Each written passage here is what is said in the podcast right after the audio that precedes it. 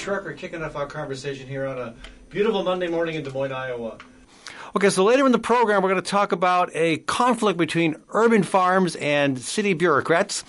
We're going to talk about the Louisiana court ruling against extending the uh, Bayou Bridge pipeline through the nation's largest and one of the most precious swamps. We'll also talk about how more young Americans are entering into farming. And we'll discuss how big oil and the pipeline industry is pushing back against a lot of folks with anti protest bills in states across the country. But first, it's my uh, pleasure to uh, welcome Anna Fusco to the program. She's the uh, president of the Broward Teachers Union in uh, in South, South uh, Southern Florida. I, uh, I met her this past week when I paid a visit to the Marjory Stoneman Douglas High School in Parkland.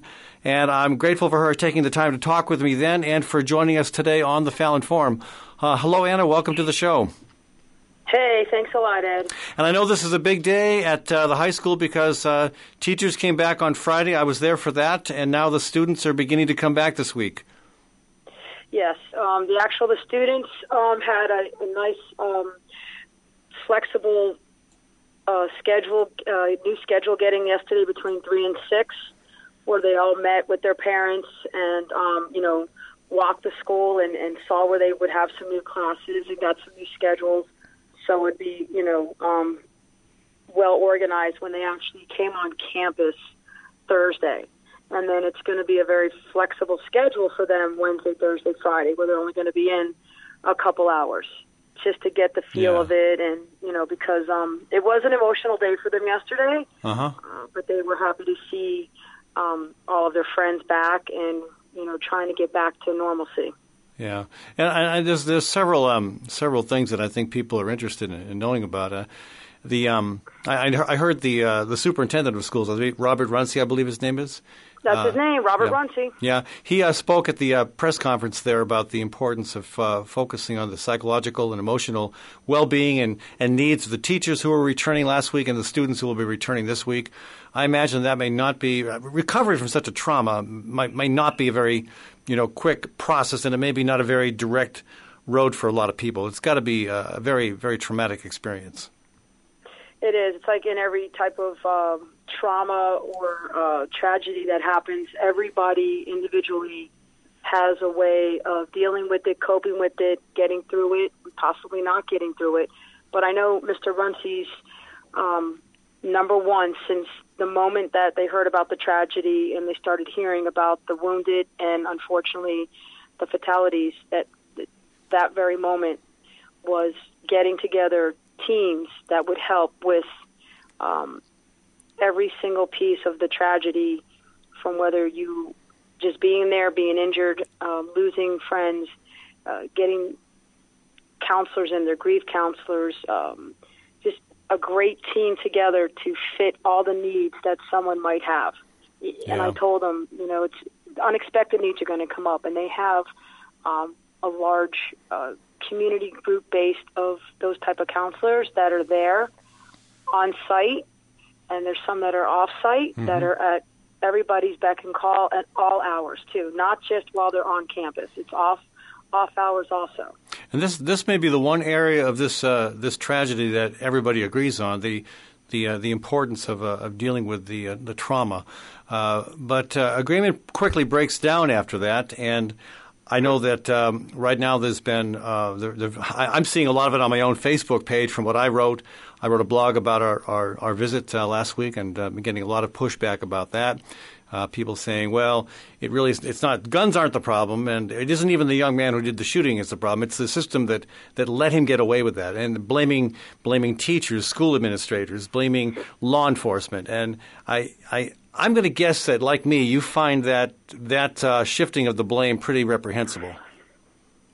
I believe shifting of the blame is just um, it's not right. There are so many components of why this happened, and right now, I wish people would stop doing the blame game and just do an autopsy and dissect everything that happened and how it happened, and let's work on it never happening again. Right. Um, you know, the, the the gun played a big part in it because that's the tool that used to take out 17 lives and injure 14 people. Uh, the social emotional part of this young man, which not everybody knows um, exactly what he has or what he went through, it's, it's all going to come out. That's a piece of it. Um, the parts of how he was in, in the school system and the parts of where it was put out um, outside of the school system to outside agencies of how that it was handled. That's a piece that needs to be looked into. There's so many components Right. of this tragedy and everybody wants to jump and do the blame game because they feel that you know so many days have passed and you know there's an investigation and things are coming out. And with that there's hearsay that's coming out. There's um, conspiracy theories coming out. When if everybody would just focus on what's really important that lives of students in school that's across our county, across our state, across our country that have been affected with their parents, with their loved ones, and then the actual educators that are in that actual building, in our building across the county, across the state, across the county. The county. It's all we're all tied in, and everybody wants answers, obviously, but everybody also wants to know what are the measures to try to make this not happen again and to keep everybody safe. And on that topic, I, I think one one uh, one issue that there seems to be increasing consensus around is that nobody should be able to purchase and own a military style assault weapon. Would you agree with that growing sentiment? I I agree with that. There's just no reason for that gun other than to go into war. And it, why do we need those out in the streets? I know that we have some elements in society that cause uh, people that, that feel the strong need to protect themselves. And um, there are some excellent weapons out there that can help protect our families and protect ourselves. That level of a weapon is just catastrophic in everyday society. And when it's not used in the format that it was designed for, to take out a lot of people in a very little amount of time. And it's just something that we need our government and people just to look at and reconsider. You know, the right to have it and the want to have it should be looked at against. Is there really a need to have and it? do you, do you think I, I, I'm sensing? I mean, uh, we we collectively have uh, a, a visceral response to every mass shooting, school shootings and otherwise, and and and there's for a short time there's momentum to talk about change, to talk, to talk about uh, a, you know background checks or waiting periods or a ban on military style assault weapons, and then it goes away. My feeling is there's something different happening now, and again I I, credit the you know the, you and and others and especially the students who have um, been, been I think spoken more vocally, more passionately than I've ever heard. Uh, at least never, never heard ever heard broadcast through the mainstream media before, and it gives me some encouragement to believe that we may be to the point now where we will see action on military style assault weapons. Do you do you share that optimism, or am I being too hopeful? No, I share. The, our kids have taken an incredible jump in this. They are um, very aware of laws and um, actions that are that have happened, that can happen, and they are articulate. They know how to research. They know how to figure out what they need to do to get things done. And I don't believe that this group is their momentum is going to stop until change is made. Yeah. And I think because of their powerful um, movement and insight, they are bringing, as we can see across the country, other students into it. And I also believe that it's also coming into adults knowing that they need to step in and help out. Yeah, and and a lot of this is going to be focused on the the national mobilization on March 24, which already has. I mean, there's this one here in Des Moines that just got launched. It's already got, I think, five or six thousand people interested. It's uh that, that's incredible, and that seems to be the the case across the country. How, how important do you think that March 24 mobilization is, Anna? I think that mobilization march is is more important than the women's march that we had um, a, a year ago. That it's going to be bigger and it's going to be um, louder in a in a direct way of where clear, precise change is going to be mentioned and needed. We're just hoping that who it's going to, that they receive it and actually do something with it. Yeah, and my understanding is that that, that mobilization is being initiated and led by young people. It is. By the kids. That's great. Yeah. 100% by the kids. One last question. Uh, a lot of the Sure. conversation in terms of uh, for those who want those like President Trump and the wholly owned subsidiary of the NRA known as the U.S. Congress, well, one thing they try to do to avoid conversation about some real substantive change on gun control is to say, well, what we need to do is arm teachers in the classroom. As the president of the Broward Teachers Union, how do you feel about that proposal? No, I feel that um, I, I guess their rationale of what they think, you know, uh, do unto others that do unto you might have been taking place, but to arm teachers is not what we want. I've I have spoken to thousands of teachers throughout my time as being president. I've been a, a career teacher of 25 plus years, and um, you arming us is not the answer. We want our law enforcement to be properly trained and armed, increase that. You know, let's look into everything else that they're trying to put that blame to.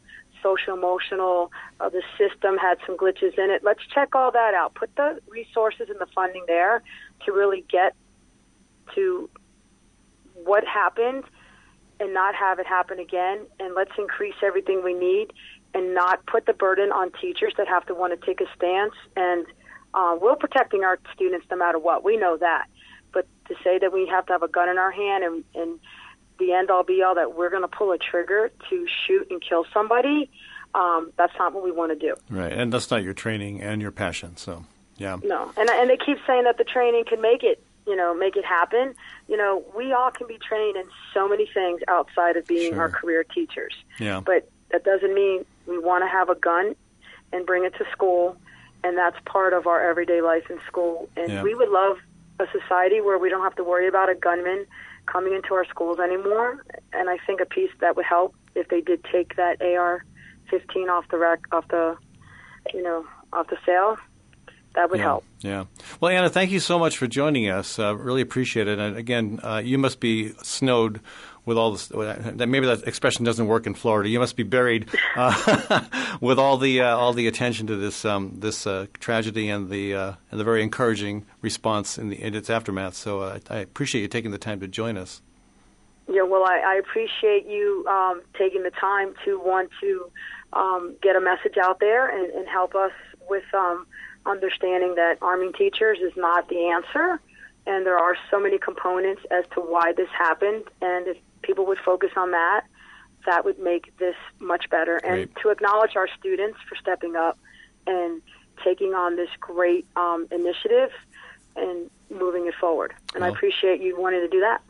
Thanks again, Anna. We've been talking, folks, with Anna Fusco, of the uh, the president of the Broward Teachers Union. Broward is the county in Florida where uh, Marjory Stoneman Douglas High School is in Parkland, Florida. Later in the program, uh, Jenny Quiner is going to join us to talk about a conflict um, between a growing and very successful urban farm and some bureaucrats who just don't get it. Uh, we'll also uh, talk about the uh, growing number of young farmers in America. And we'll talk about how big oil is pushing back against uh, anti pipeline protesters with bills in Ohio, Iowa, Wyoming, and probably elsewhere as well. But first, I want to continue the conversation about uh, about uh, gun violence. But uh, take a second here to uh, thank our some of our other local business partners, uh, Earth Made Clean. Uh, they provide high quality cleaning services using pro- using products and supplies that are safe for you, your family, your pets, and the planet. Uh, thanks also to Community CPA and Associates. It is sad to say tax season, folks. So for all your tax and accounting needs, give Yinksaw of Community CPA a shout, uh, with offices located in Des Moines and Iowa City.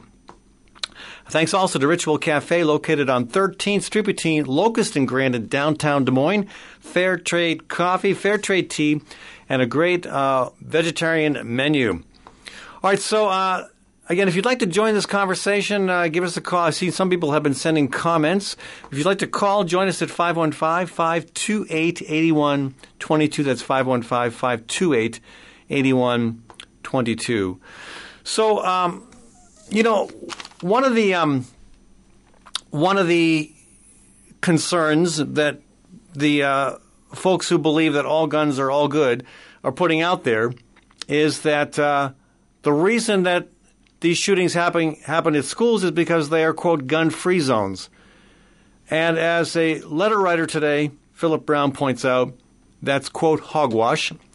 Um, you know, schools aren't really gun free. Many of them, I mean, a lot of them have a security officer in them. The, the school in Parkland did. Uh, that shooting occurred despite that uh, armed sheriff's deputy.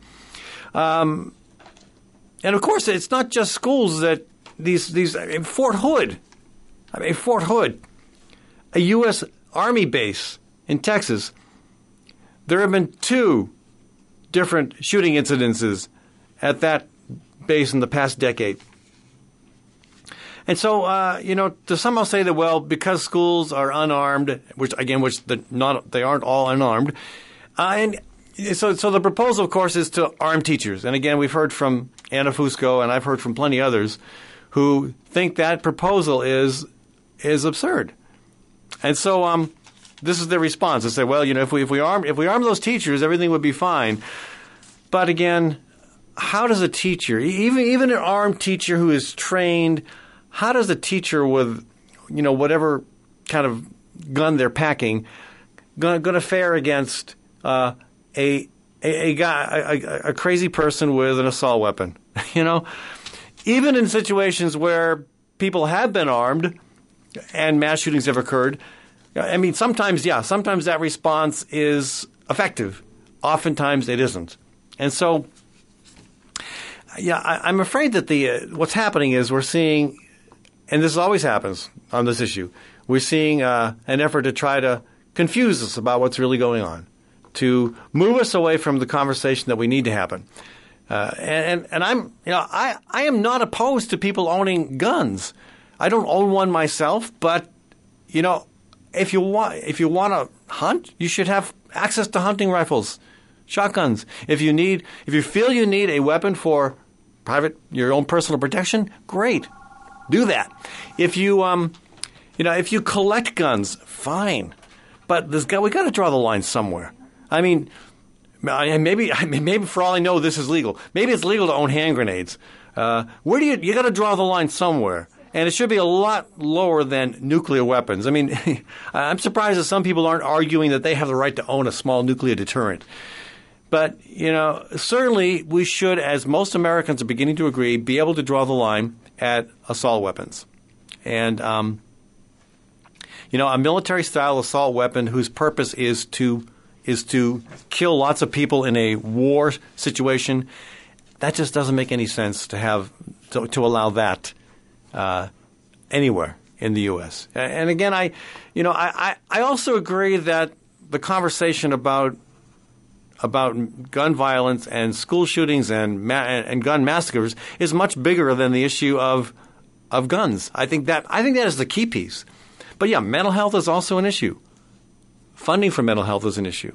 Um, a society that has become uh, almost you know almost pathologically isolated, where, where people where people are not um, are not connected to each other, uh, that's a problem. That's that's definitely a problem. And I, you know, I, and the other, there, there's there's so many things that need to be addressed. But again, I I refuse to let the NRA derail this conversation. And I think what's happening now is we're seeing enough momentum, led by young people, led by the next generation, where they're not going to allow this conversation to again end in a dead end. Uh, where we just continue to see more and more of these tragedies. Again, we've already had 18 school shootings this year in the U.S. It's not even March yet. We've had 18.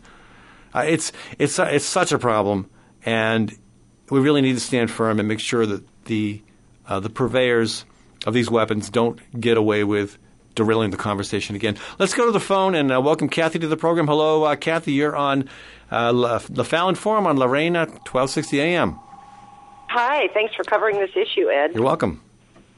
Well, I taught high school for 14 years, and I can't imagine myself with all the other responsibilities that a teacher already has, also being responsible for their literal lives.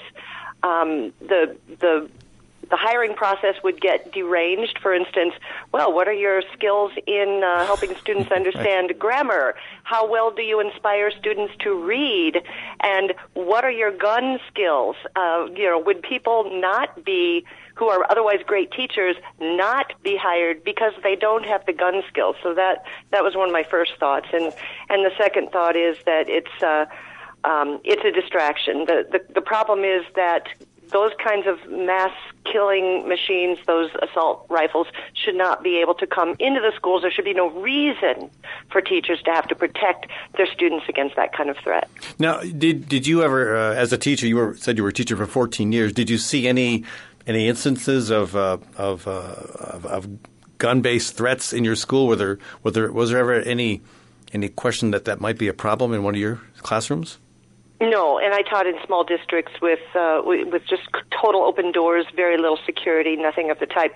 I did lose a number of students to gun violence, unfortunately, not because someone came into the schools, but um, from from uh, self-inflicted gun uh, wounds or as a homicide. Mm-hmm. So uh, the the topic of a gun on my own person is is a really delicate issue as well. Um, it's it's a it's a, a stinging reminder of the students that I've lost.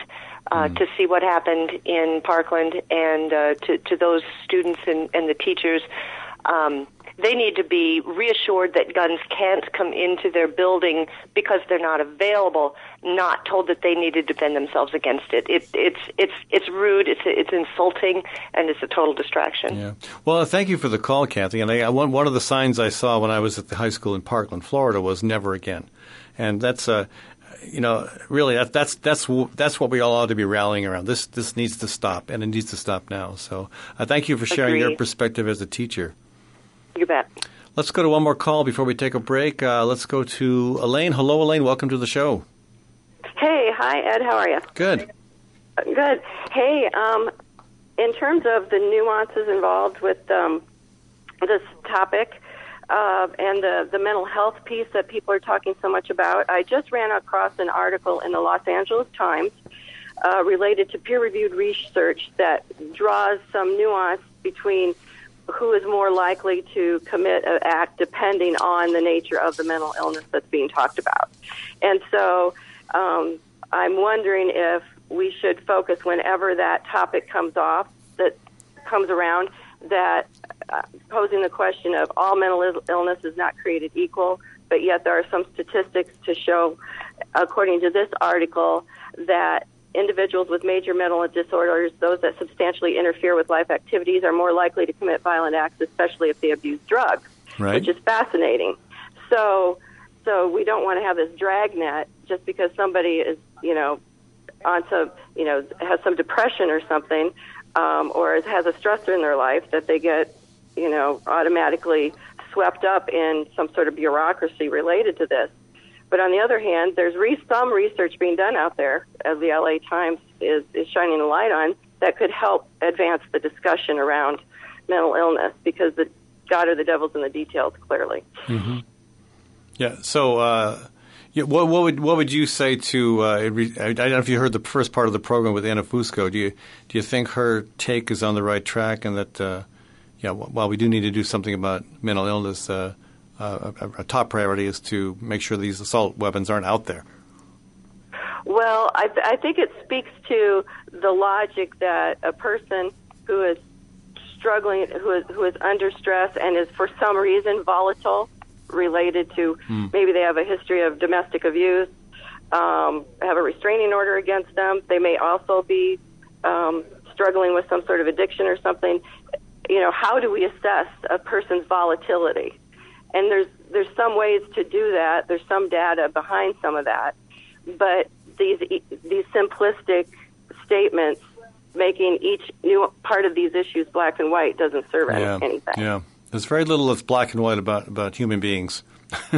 we're very we're very right. nuanced, very complex, very individual. And so. so I'm hoping that I'm hoping, and you do this, is that you understand that the web of, of nuances around any issue as complex as that is important to not fall into that either or zero sum game. We focus on this or we do this. Why can't it be an and? Yeah. You know, why you know, we, we need to do this and we need to do Yep. address the assault weapons and the mental health Right. piece and the Right. stressors in people's life and domestic violence and Yep. That's- and how they're yeah. all connected. Yeah, and I and I hope we have I hope we have that broad spectrum approach. It's definitely definitely needed. So yeah. Great. Hey, Well, Elaine, uh, thank- yeah, thank you for joining us, Elaine. Appreciate the phone call. yeah, thank you, Ed. All right, folks. When we when we come back from a break here, we're going to um, switch gears a bit and and talk about the uh, victory in Louisiana, where the Louisiana court has put the brakes on the uh, Bayou Bridge pipeline. We'll be back in a few minutes on the Fallon Forum.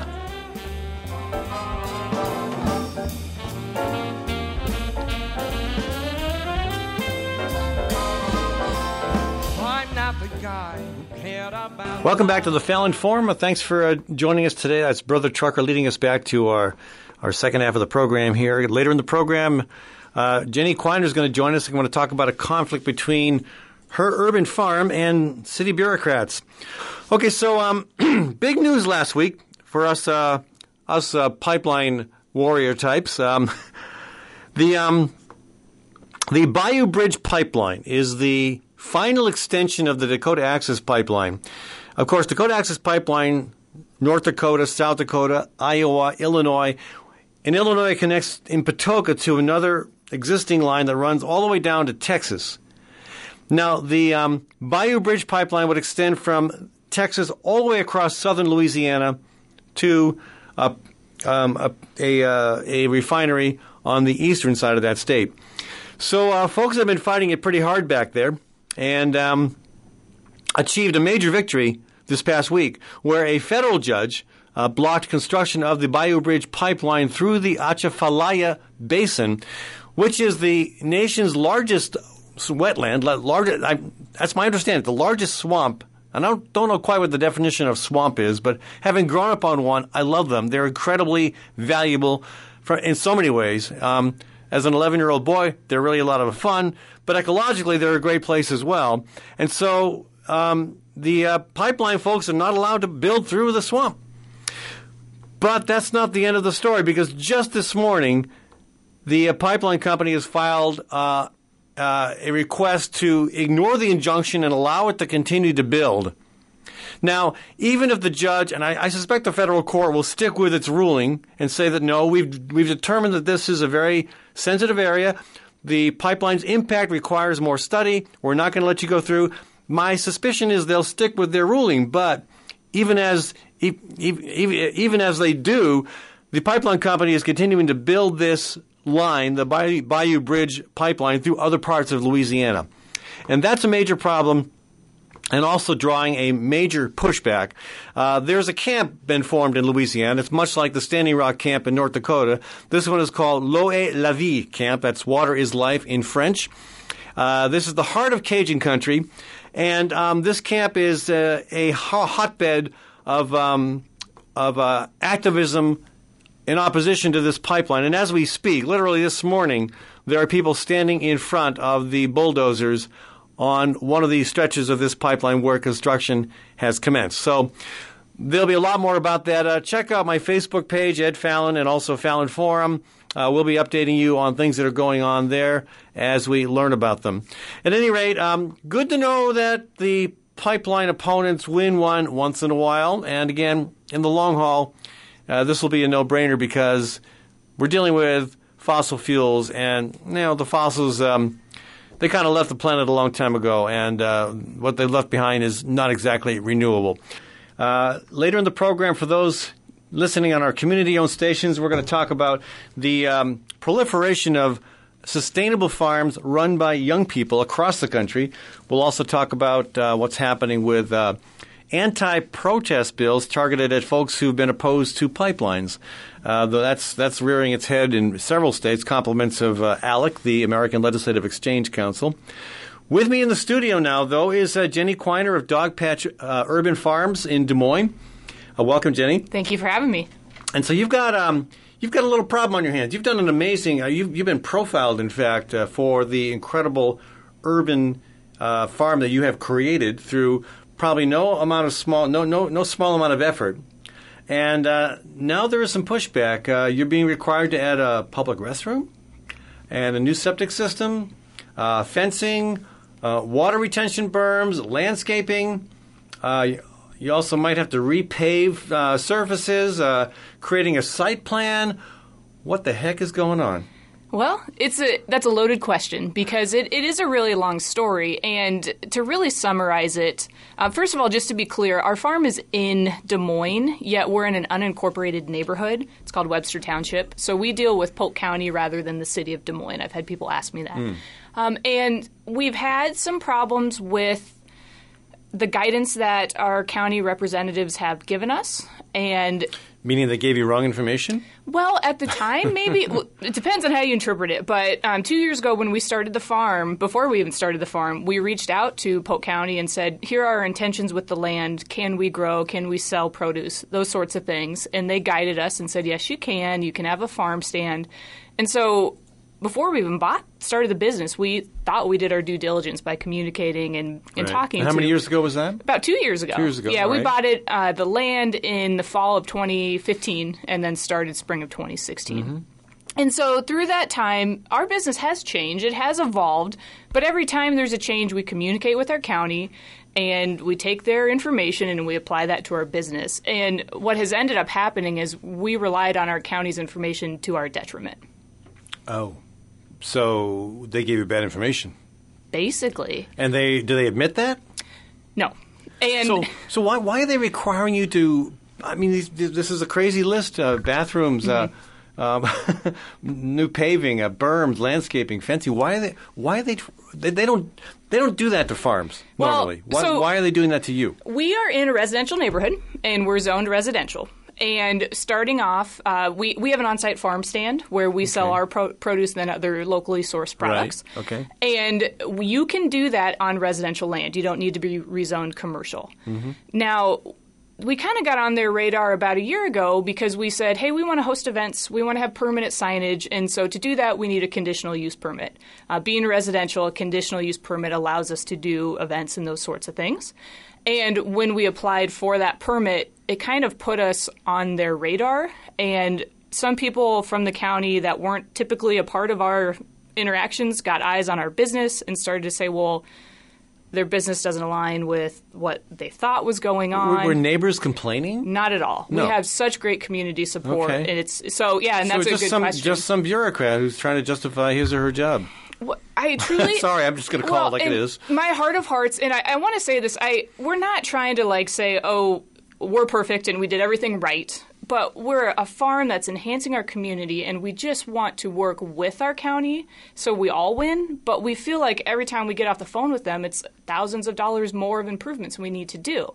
And so I understand we're a business and we need there's policies, regulations. We're not just trying to say, oh, we shouldn't do any of that, but we just feel like we're not getting supported or worked with, and that's the big problem right now. Yeah, and so the Kickstarter campaign is for what purpose? The Kickstarter campaign it's twofold. One, to raise money because we're looking at you know To, ra- to raise money to pay for some of these Yes. required. Uh, Yes, raise changes. money to pay for some of these. Well, what is the price tag on all these changes? We're estimating seventy five thousand dollars. Now that to go a- along that's a big that, hit for it- a small farm. Tell me about it for Yeah. any small business, Yeah. uh, and that's assuming. So mid May we have a variance meeting with the county because there's some things they want us to do that we're trying to get a variance for, so we don't have to. Uh, an example would be they want us to put landscaping right by our fencing where we walk to the farm and so on to move produce, and so Why? it makes no sense. Why? But It doesn't mean. oh, I guess the why is it makes no sense. Okay. well, the they're they're they say that they want us we're a commercial business according to them now, um, and so where there's commercial and residential align, you have to have landscaping and fencing, and so they're just crossing off boxes that doesn't fit our business. Yeah. And, and again, there are more and more businesses like yours all over the country. I mean, I'm an urban farmer, but uh, I'm in Des Moines, and it, it, they're pretty generous, I Yeah. guess. But maybe maybe you'd be better off being in the city limits itself. I don't know. You know, and I But, uh, think the the big thing that puts that's we're a different type of business than any. and you're a much bigger urban farm than I'll ever be. But and yeah. the farm stand is what has really kind of caused the issues because they want to call our farm stand a commercial business, but yet, based on the information they gave us, we fit the definition of a farm stand. And so, Right. what that is is we're open six months out of the year. Fifty percent of our product is produced in Polk County. Uh, there's some signage and parking requirements. They told us that from day one. We still fit those requirements, yet they've decided they want to call us commercial business. Do you know of other folks uh, gardening, gardening and farming in an urban environment having similar problems? Yes. Now, Is it a long list? It's it's it's a nationwide problem. Yes. It's not Yeah. just localized to me. Now our situation is unique, but I'm in organizations with other farmers, and I tell them my story, and they most all of them have a similar situation. Now maybe not extre- as extreme as ours, but there just tends to be hiccups and hurdles when farming or just having small businesses and government regulation. Yeah, yeah. I, it, it just uh, the fact that you have tremendous support from your neighbors and support from across the uh, metropolitan area, you, you think that would weigh pretty heavily in, you know, in terms of the county officials deciding, well, you know, maybe we just need to back off, and maybe, again, maybe what's needed is to redefine this as a, you know, a different kind of business. Uh, or as a different kind of resident, for that matter. It's it's you know, urban farming hasn't happened in a long time. I mean, it used to be common that people grew their own food, mm-hmm. um, and that's not the case anymore. No. uh, or hasn't been, but it's changing, and it's changing fast. And it just seems like uh, I, I, I see the same problem with solar energy. Cities that have uh, ordinances relevant to putting up solar panels that are punitive and uh, and really ridiculous when you start thinking about the concerns, you know. And so I, I think a lot of it is just trying to get uh, the the rusty wheels of government to turn in a different direction. And uh, I'm sorry that you have to be the grease that makes that wheel turn. I- yeah, and I I don't I take your apology because it is very unfortunate. And what really is so hard is the idea that we are making our community stronger and we're making it a more healthy environment. We're growing organic food. Uh, we I do education. I do tours. You know, it's, so it's not just the idea that hey, we're growing food. How do you do all that while, while fighting City Hall? Oh, you know, luckily my husband is amazing and he's a major part of um, helping, especially when it comes to dealing with the county and that sort of thing. So Uh-huh. we're a good team. Good. Yeah. So yeah, just a little bit more about what you do. Uh, you you sell. You have um, you have folks that come out and buy food. Yes.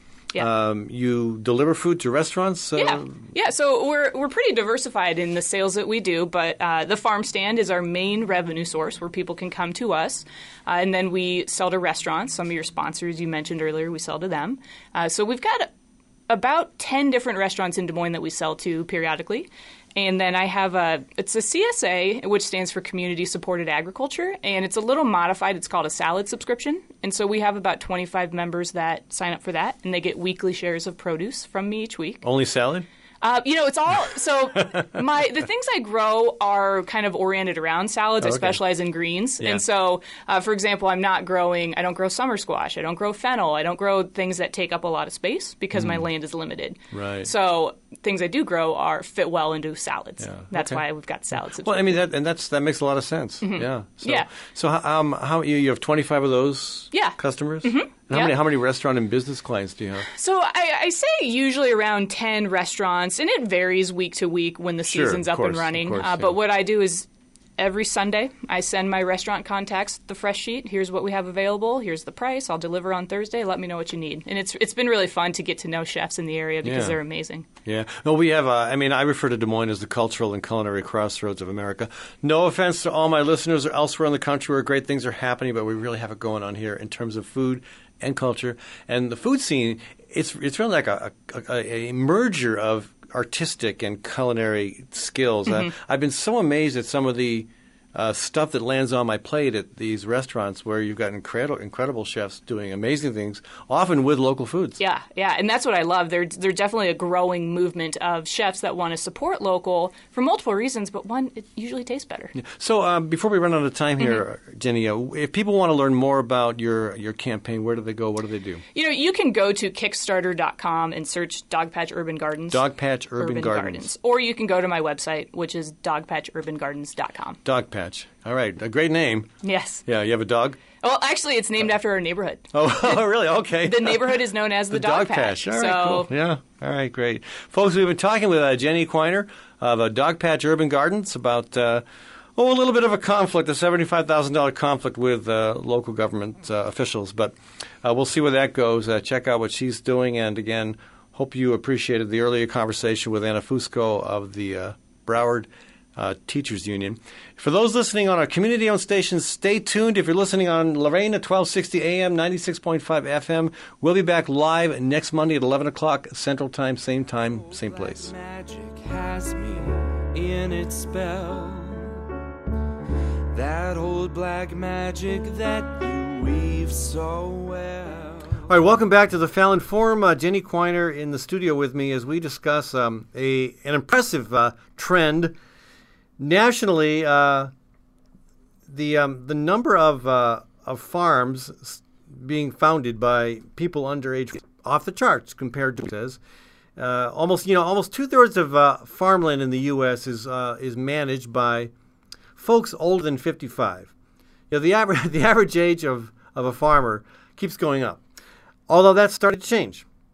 Because um, over the next five years, it looks like about 100 million acres of uh, that farmland is expected to change ownership. And um, again, we've got more and more young farmers who are getting into uh, farming, and most of them are doing something in the realm of sustainability and organics. Um, Jenny, welcome to the show. And um, you're you're you're you're you're part of this movement. You're a young farmer, and uh, you uh, you you see more and more people doing what you're doing. I do, yeah. And it, this article fits my demographic. You know, I'm. It's it talks about is it the under age 35, I believe.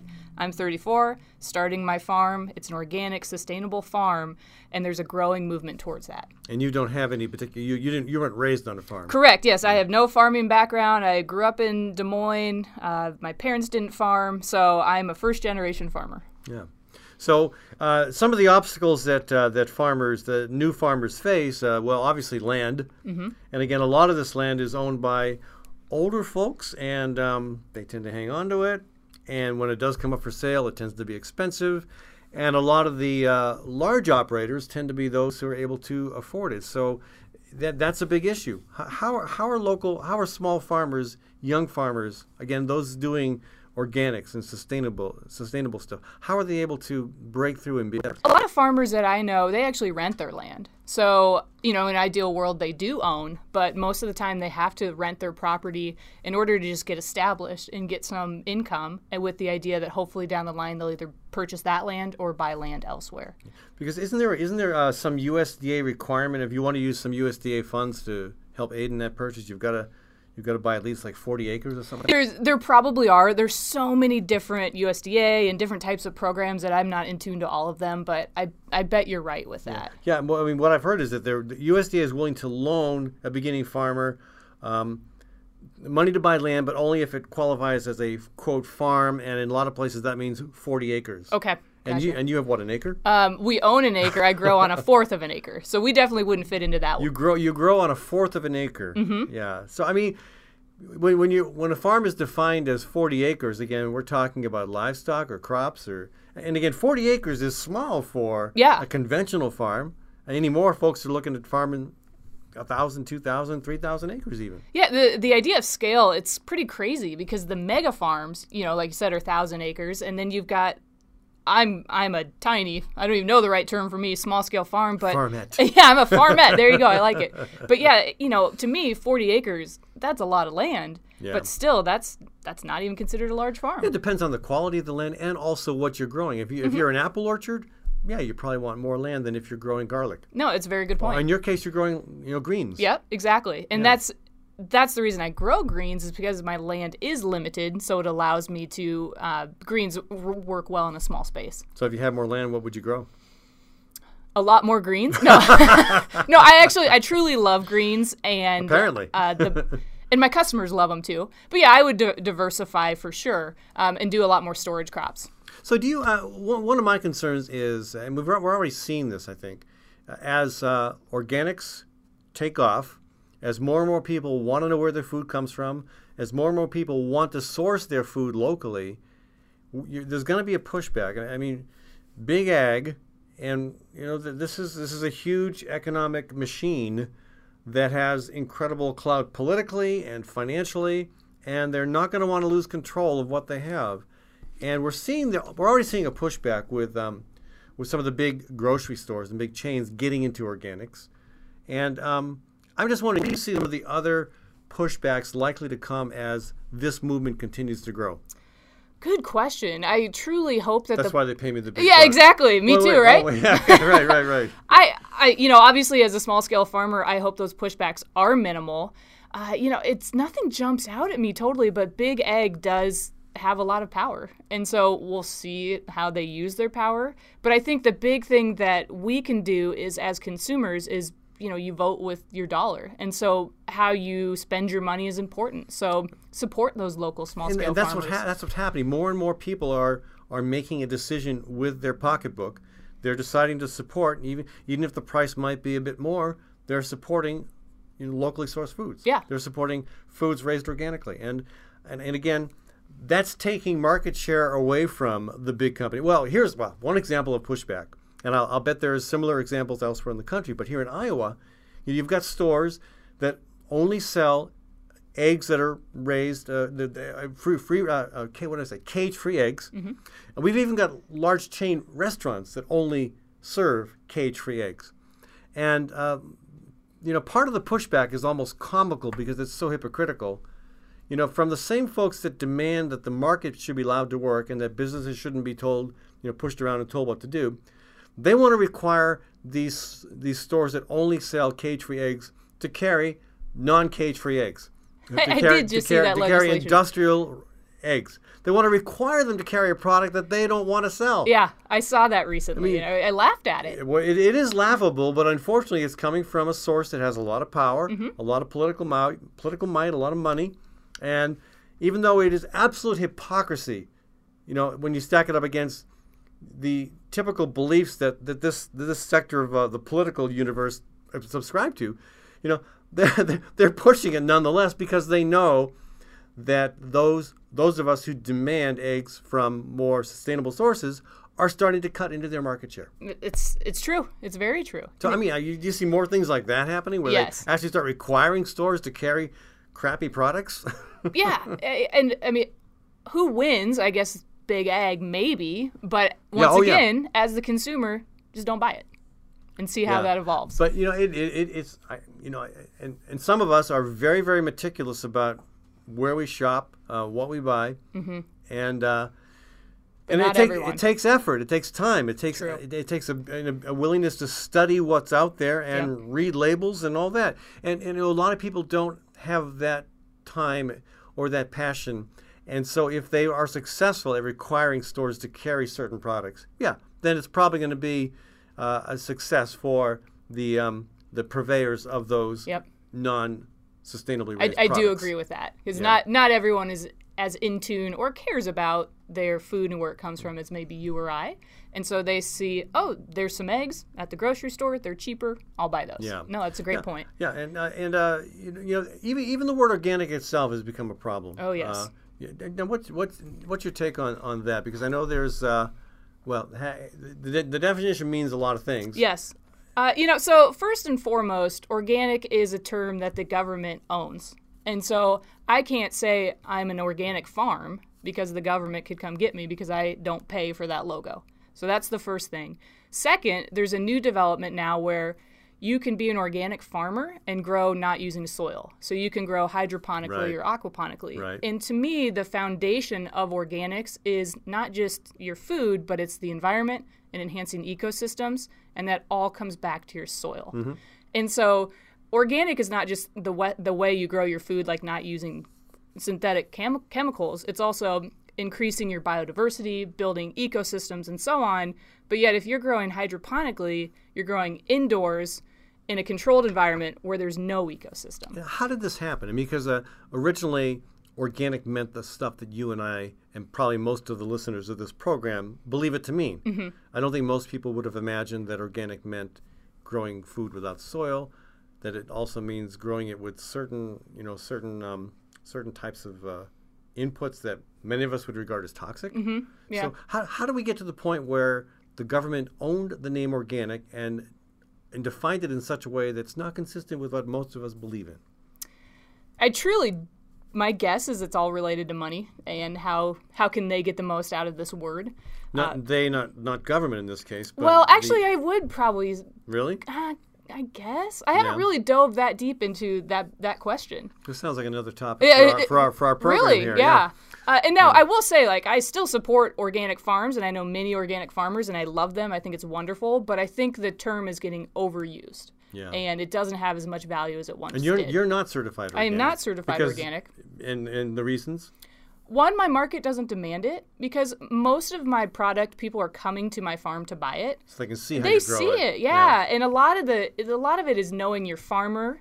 And so most people would rather buy spinach from me, even though it's not organic, versus spinach from a company from California. But when you say not organic, you still don't Oh, use sorry. chemicals. Yeah. Yes. So. I actually like to use the word beyond organic because I don't use any sprays. And, you know, you can be organic and still use quite a few sprays. right or grow it in, in, in a substance that's not that's not soil. Mm-hmm. Yeah. So I'm actually excited to see there'll be a new term that comes out sooner or later. You that- think it's going to be beyond organic? Yeah, and, and I don't exactly know what it is, but there's a movement when with market gardeners to create a new term that's stronger than organic. Yeah, and again, I, I think I, I think we've been talking about the, the pushback against the trend of more and more young farmers getting into farming, and most of them doing sustainable and organic stuff.